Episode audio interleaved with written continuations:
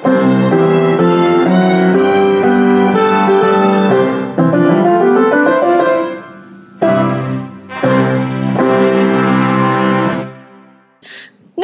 ngerumpi bareng Senbut.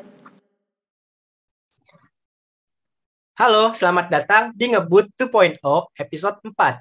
Pada kali ini kita bakal bahas kebudayaan baru lagi nih, yaitu Minang dan Bali. Tapi sebelumnya, kenalin nama gue Bruno Gomenando sebagai staf seni dan budaya BEM FMI PAUI 2021 dan di sini gue mewakili teman-teman yang Minang nih untuk berdiskusi dengan suku Bali. Tapi gue nggak sendiri di sini, ada Ojan dan Alia. Coba boleh kenalin diri dulu teman-teman. Oke, gue dulu ya. Uh, sebelumnya kenalin nih teman-teman, nama gue Fauzan sebagai staf seni dan budaya BEM FMIPAUI 2021. Nah, gue sama Briel uh, mewakili teman-teman dari suku Minang. Nah, lanjut, boleh kenalan Alia? Oke, karena tadi Briel sama Ozin juga udah kenalan, mungkin sekarang yang terakhir gue kali ya. Halo semuanya, gue Alia sebagai staf seni dan budaya BEM FIPA UI 2021 juga.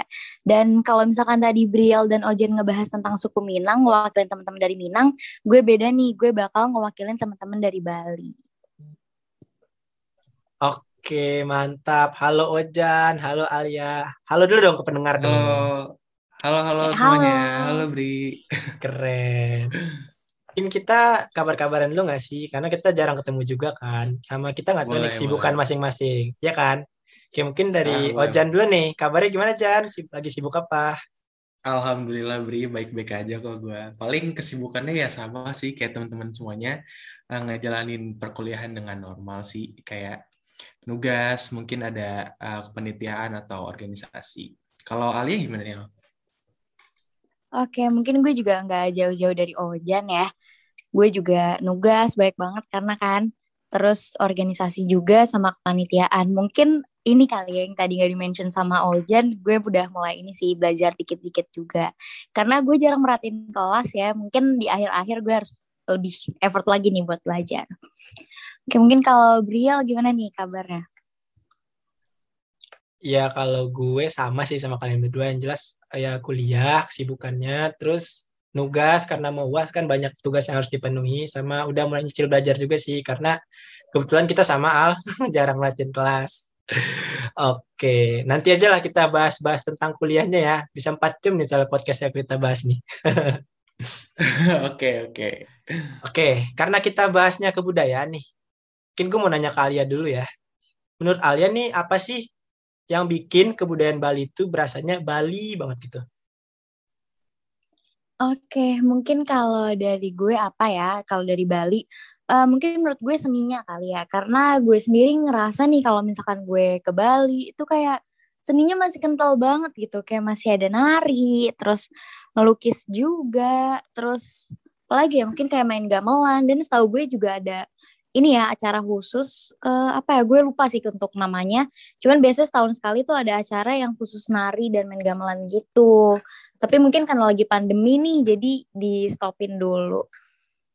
Kalau misalkan dari Minang nih, eh, kesan yang bikin budaya Minang tuh berasa banget apa sih? Oke, kalau dari gue, nah menurut gue tuh budaya di Padang tuh masih kental sih. Eh, itu terkhusus di daerahnya ya, kayak di Padangnya gitu. Nah, tapi kalau misalnya ditanya tentang stereotip orang Padang gitu yang tinggal di kota, kayak gue sama Brial nih, pasti kalian sering dengar kalau orang Padang tuh pelit-pelit ya nggak sih, Bri? gue sih sering banget dapat Ya bener kayak banget gitu. tuh. Briel pelit, Ojan pelit, semuanya pelit. Cuma ya gue kurang setuju sih kayak sebagai orang Padang itu dipandang pelit. Soalnya gue ngerasa diri gue tuh nggak pelit, tapi cuman kayak ya emang gue bisa ngatur atau memanage uang dengan baik aja sih. Kalau lu gimana? Gue setuju sih sama Ojan kalau bisa dibilang pelit tuh kita udah biasa ya sebagai orang Minang gitu. Sama tuh yang bikin berasa banget stereotip Minang itu pernah denger nggak sih Minang itu orangnya itu sering banget dagang, iya kan? Nah, Iya, mungkin iya. karena latar belakangnya Iya, iya. kita itu pedagang ya. Jadi itu kita rada-rada perhitungan sama uang, manage uangnya baik, dan gak mau uangnya kebuang sia-sia. Jadi di- bisa dibilang tuh sama orang sini kita pelit. Padahal kita nggak pelit kok, ya nggak sih, Cai? Lu nggak pelit kan? Bener, nggak pelit gue.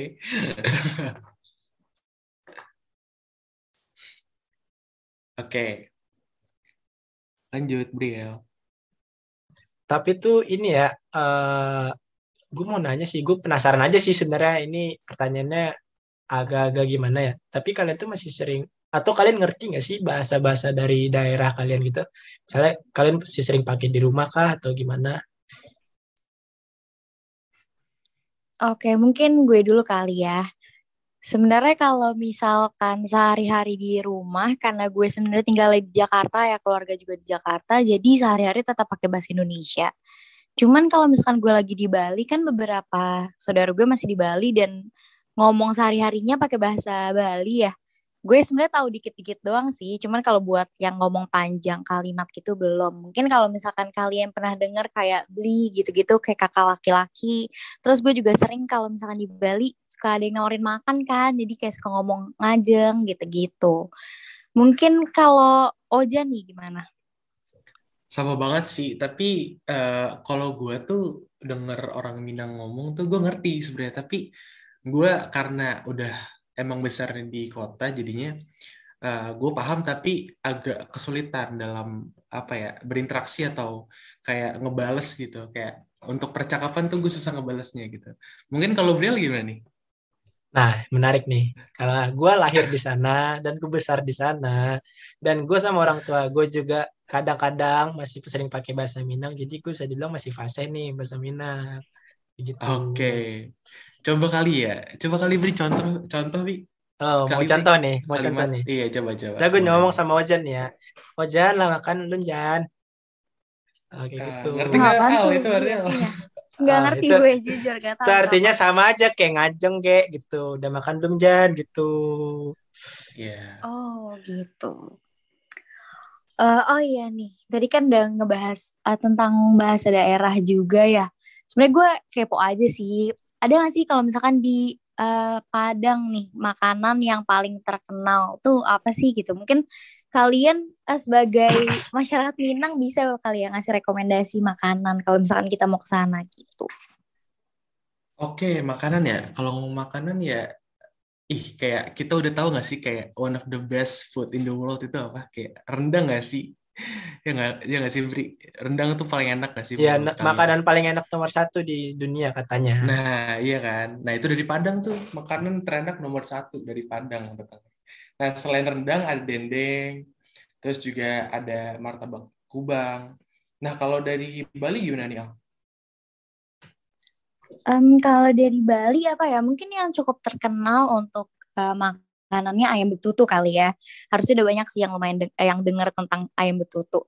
Jadi itu eh apa ya? Ayamnya tuh kayak dipanggang gitu, tapi yang bikin enak tuh sebenarnya menurut gue pedesnya. Jadi kalau misalkan untuk pecinta pedes tuh boleh banget sih nyobain ayam betutu. Harus banget kalau misalkan ke Bali. Oke, selain itu juga kalau gue pribadi ya, gue kan suka makan nasi Bali gitu ya harus banget sih nyobain sate lilitnya itu enak banget. Jadi eh sate lilit tuh uniknya sebenarnya kayak sate biasa, cuman dililit ke batang serai gitu. Nah itu bisa dagingnya tuh kayak daging ayam, sapi ataupun ikan. Eh tadi kan gue udah ngebahas buat ini ya makanan beratnya ya kayak lauknya. Mungkin kalau buat oleh-oleh makanan ringannya paling top. Harusnya temen-temen juga tahu sih. Paling top menurut gue pai susu. Itu enak banget. Kayak mirip roti pie gitu enak banget nih pokoknya. Oke, kalau Alia bilang ayam betutu nih gue jadi lapar nih. Cuma ada sih nih yang gak kalah enak dari ayam betutu dan mungkin semua orang orang-orang udah tahu ya. Itu ada namanya sate Padang. Pasti kalian tahu dong sate Padang ya nggak sih? Tahu, tahu, Tahu. Nah. Eh, gue suka loh enak banget. Iya di enak setiap kan? tempat tuh jualan gitu. Iya, lu mau ke Afrika juga ada sate Padang ada deh. Nah iya, tapi tapi kalau misalnya orang awam mungkin taunya sate Padang itu cuma sejenis ya, kayak "Ya udah sate Padang gitu. Tapi sebenarnya kalau bagi kita orang Minang, sate Padang itu ada tiga jenis. Nah, yang pertama itu ada namanya sate Pariaman. Seperti namanya, dia itu berasal dari daerah Pariaman. Kuahnya itu cenderung merah kecoklatan gitu guys, dan itu dia pedes apa kuahnya. Yang kedua itu dari kampungnya Ojan nih, dari Bukit Tinggi dan Padang Panjang itu namanya ada sate dare. Pokoknya di daerah-daerah inilah sate dare itu kayak dataran tinggi gitu. Dan kuahnya itu emang benar-benar kuning rempah anget gitu karena dia mungkin di sana dingin ya, jadi kita butuh yang kehangatan gitu, Cela. Terus yang terakhir itu Gue lapar gue. Iya, gue lebih suka sama kehangatannya sih. Gak ada yang bercanda. Oke, lanjut, lanjut, lanjut. Jadi ngelantur nih. Yang terakhir nih, sate yang paling enak menurut gue. Sate Padang paling enak itu ada sate daung-daung. Itu dari kampung gue. Itu kumbu. Jadi kuahnya itu lebih kental dan manis gitu. Karena udah campur sama lidahnya orang Melayu nih. Karena kan kampung gue nyerempet-nyerempet Riau, Batam gitu kan. Jadi kayak gitu. Wah, enak banget ya. Gue jadi lapar nih sebenarnya. Iya kan. Kita ngebahas Aduh. makanan tadi. Oke, Parah. mungkin daripada gue malah nyari makan di ini ya, malah mesen makan. Oke, kali ya. Mungkin Bem bisa sponsori kita sate Padang. Gak deng. Oke, boleh ya. Oke, kita next ya. Tadi kan udah ngomongin makanan juga ya. Gue sebenarnya kepo aja sih kalau misalkan di masyarakat Minang tuh gimana sih sistemnya? Kalau di Bali kan setahu gue kayak ada kasta sistem kasta gitu ya. Nah, kalau di Minang sendiri gimana tuh, guys? Kalau di Minang tuh gimana ya? Eh, maaf nih kalau teman-teman Minang mungkin kalau gue salah, tapi jatuhnya bukan kasta sih, tapi lebih ke jabatan seseorang di masyarakatnya gitu. Jadi kalau misalnya kita di kampung, kita kenal itu namanya Nini Mama. Nini Mama itu bisa kita panggil tuh Datu atau Mak Datu. Jadi beliau tuh semacam pemimpin adat lah di sana. Tapi nggak bisa sembarangan ya buat jadi Datu. Dia tuh harus orang-orang berilmu atau dari bangsawan, orang yang dituakan atau ahli agama. Pokoknya buat jadi Madatua tuh susah lah seleksinya. Harus orang pilihan banget. Nah, jadi kalau di Padang itu kan kita sistemnya musyawarah untuk mufakat ya. Nah, biasanya tuh kita rapat nih di rumah-rumahnya Mak Dato ini. Kita bahas permasalahannya apa sampai dapat mufakatnya nanti Mak Dato itu ngambil keputusan kayak gitu. Nah, bener banget tuh gue setuju banget apa yang disampaikan sama Briel. Jadi eh, ada sapaan-sapaan atau gelar-gelar nih di Minang. Contohnya kayak Marajo, Said, Sultan. Itu berdasarkan garis keturunannya gitu, Al. Nah, kalau misalnya tadi kata lo di Bali ada sistem kasta tuh gimana sih, Al? Em, gimana ya? Jadi ini pengetahuan gue kali ya. Jadi setahu gue itu ada empat eh, kasta gitu dan ada masing-masing namanya gitu per kasta. Jadi kalau misalkan yang pertama tuh ada namanya kasta Brahmana atau kasta pendeta. Nah biasanya namanya itu kalau untuk laki-laki itu namanya Ida Agung dan kalau untuk perempuan tuh namanya Ida Ayu atau biasanya itu disingkatnya Dayu. Nah untuk yang kedua ada juga namanya kasta ksatria atau kasta prajurit. Biasanya namanya kalau untuk laki-laki kayak anak agung atau gusti dan kalau yang perempuan tuh dewa ayu. Eh, kalau yang ketiga, ini ada namanya kasta waisya atau kasta pedagang. Nah, namanya biasanya diawali sama kompiang atau mungkin sang atau misalkan si. Nah, terakhir itu yang keempat ada kasta sudra atau kasta petani. Biasanya namanya ini mengacu pada urutan kelahiran. Kayak misalkan dia tuh anak pertama atau anak kedua dan seterusnya. Gitu. Oh ya tadi eh dengar-dengar ya. Ini nggak tahu sih ya, gue takutnya soto juga mau mastiin juga. Tadi gue denger, gue sempat dengar-dengar kalau misalkan suku Minang tuh ngikutin garis keturunan dari ibu ya, benar nggak sih guys? Benar banget Al. Jadi Minang itu salah satu suku yang matrilineal di Indonesia. Jadi dia ngikut garis keturunan ibu. Benar nggak sih Cai? Iya, bener banget. Nah, ini sepengalaman gue sih ya, kayak eh, kadang gue tuh suka bingung tau, karena gue sendiri, gue tuh bokap gue tuh orang Jawa, tapi bokap gue tuh keluarganya tuh migrasi ke Pa- Palembang, dan nyokap gue itu tuh orang Padang, orang Bukit Tinggi, maaf. Nah, eh, gue suka bingung kalau ditanya, lo orang mana gitu kan. Nah, gue jawabnya tuh kalau ditanya, lo orang Jawa ya? Ya gue ngangguk aja, soalnya kan Jawa uh, keturunan dari bapak kan. Tapi kalau misalnya uh, lu ditanya, uh, jangan orang Padang ya? Iya bener gue orang Padang karena di Minang itu kan uh, garis keturunan tuh ngikutin ibu kan. Nah uh, uh, nggak kayak di Batak. Kalau Batak kan uh, mungkin itu ada apa? Uh, marganya tuh dimasukin ke dalam penamaan gitu ya, kayak di Batak gitu. Oh gitu, cukup ini ya agak beda juga karena setahu gue eh, nggak semua sih, cuman kebanyakan ikutin garis dari bapak. Oh, Iya, berarti beneran. ya kan? Berarti ada marganya gitu nggak sih? Hmm, bentar. Marga. Kalau di Padang tuh mungkin nggak marga ya. Di Minang tuh bukan marga, tapi lebih ke suku. Jadi kan kita suku besarnya ini Minangkabau ya, sama seperti tadi suku Bali dan suku Batak ya. Tapi di suku Minang ini kita bagi-bagi lagi nih, ada suku besar lagi. Ini nggak salah gue ada beberapa nih maaf kalau misalnya ada suku teman-teman Minang yang tidak tersebut ya atau ada kalau di Minang tuh ada Caniago, Malayu, Guci sama Pili yang pokoknya ada empat itu. Nah lebih ke situ sih bukan ke yang marga secara spesifik gitu. Oh iya, gue lupa. Iya, uh, kalau di Minang tuh masuknya ke suku ya, teman-teman. Gue salah tadi bukan ke marga. Nah kalau di Bali tuh gimana? Apa tetap ngikutin uh, ayah? Kalau di Bali tuh uh, beda nih sama Minang. Kalau di Bali tuh uh, ngikutin ayah, bener banget.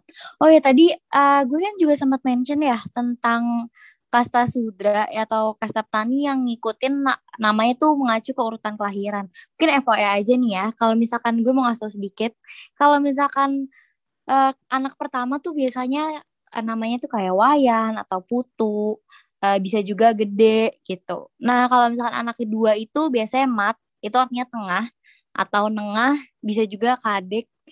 Terus kalau misalkan anak ketiga tuh biasanya nyoman atau komang gitu. Dan kalau misalkan anak keempat, uh, biasanya paling kecil kali ya, anak keempat nih biasanya dipanggilnya ketut atau yang artinya tuh membuntuti gitu.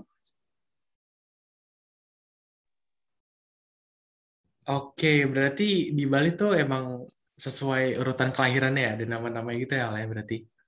Iya, bener banget. Oke, lanjut. Uh, kita kan tadi udah bahas banyak tuh ya tentang budaya Minang dan Bali.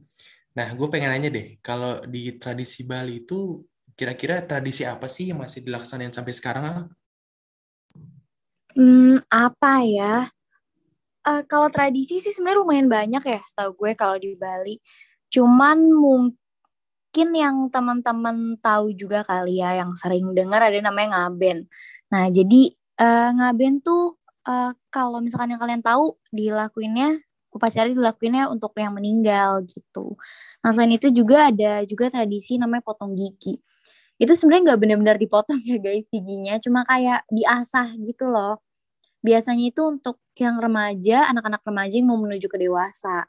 Nah, setahu gue, gue dengar-dengar juga itu untuk menghilangkan keenam sifat buruk dari diri manusia. Ada upacaranya juga nih. Namanya itu manusia yat yatnya gitu. Nah, kalau misalnya di Minang, tradisi apa sih yang kalian kayak masih kental banget atau masih sering dilakuin gitu kalau misalkan di kampung? Uh, kalau tradisi itu sebenarnya banyak ya, cuma yang kelihatan sekarang tuh yang masih dilakukan sekarang itu ada namanya mandi Balimau. Jadi kayak menjelang lebaran itu kita ke pantai, bersihkan diri kayak gitu loh, berdoa sama yang di atas biar dirinya bersih lagi. Terus habis itu ada namanya tabu. Tabu itu kita pawai buat memperingati kematiannya cucu Nabi yaitu Hasan dan Hussein. Bener kan Jan ya? Nah iya bener banget tuh yang dibilang sama Bri. Jadi sabi banget nih untuk teman-teman misalnya mau nikmatin juga tradisi Minang gitu atau Bali sabi banget uh, kapan-kapan jalan-jalan gitu mampir ke uh, Minang atau enggak ke Bali gitu. Sekalian iya. cari jodoh mungkin. Iya bener banget. Kalau di Minang itu kan kita ngerantau ya. Untuk Alia mungkin iya, kita tuh kan ngerantau untuk pendengar juga. Uh, tapi semerantau sejauh-jauhnya merantau orang Minang biasanya nih biasanya. Kalau kata nenek-nenek kita dulu tuh cari jodohnya balik lagi ke kampung gitu. Kayak gitu. Hmm, gitu ya. Nah iya gitu. Jadi Tapi kalian sih gue boleh banget uh, kita jalan-jalan gak sih? Iya boleh banget. Gue juga pengen buat ke Bali sih. Keren banget Bali menurut gue. Mulai dari budayanya dan lain-lain. Oke, mungkin kita udah di penghujung podcast. Asik penghujung podcast bahasa gue. nah, kita kan udah bahas banyak nih tentang kebudayaan Minang sama Bali. Tapi bener. Uh, tapi ada nggak sih pendapat kalian nih atau apa sih yang kalian pengen sampai nih buat para pendengar ngebut tentang kebudayaan Minang gitu dan Bali? Oke, gue dulu kali ya. Kalau misalkan gue ada banget dong yang mau disampaikan ke teman-teman semua, para pendengar juga. Sebenarnya singkat aja sih, kayak gue berharap nih uh, gak cuma gue doang ya, mungkin teman-teman yang lain juga bisa untuk lebih bisa mengenal, mencintai, kalau bisa juga melestarikan budaya-budaya Indonesia. Kan sayang banget gak sih dengan keanekaragaman yang ada gitu. Kalau nggak dilestarikan dan diperkenalkan lebih luas lagi tuh kayaknya sayang banget gitu. Yap, gue setuju banget sama Alia. Nah, gue mau ngingetin nih sama teman-teman semuanya, walaupun kita dari suku, agama, ataupun ras yang berbeda-beda, tapi ingat guys, kita tuh masih, apa ya, kita tuh ada di Indonesia gitu, hidup uh, berdampingan dengan orang banyak gitu, dari suku dan ras ataupun budaya yang uh, bermacam-macam gitu. Maka dari itu, nah kita di sini nggak boleh gampang terpecah belah dan harus bisa saling toleransi nih antara satu dengan yang lainnya gitu sih kalau dari gue beri Yes, setuju banget sih gue sama Ojan kita tuh walaupun berbeda-beda nggak boleh terpecah belah harus tetap saling menghargai. Dan pesan gue ya semodern modernnya kehidupan kita di maksudnya ini daerah orang ya tapi kita harus tetap memegang teguh adat yang kita jalankan. Selama itu masih relevan sama kehidupan kita sekarang untuk pemuda zaman milenial ini. Dan secara nggak langsung kan itu menjadi ciri khas juga kalau kita itu orang Indonesia yang beragam. Pokoknya gitulah bineka tunggal ika Oke, sekali lagi uh, terima kasih untuk para pendengar. Mari kita jaga semangat kita dan patuhi protokol kesehatan agar dapat bersinergi dalam dinamika mewujudkan cita dan berhasil mendaratkan asa. Sampai jumpa di ngebut selanjutnya. Dadah. Dadah semuanya. Thank Dadah you. semuanya.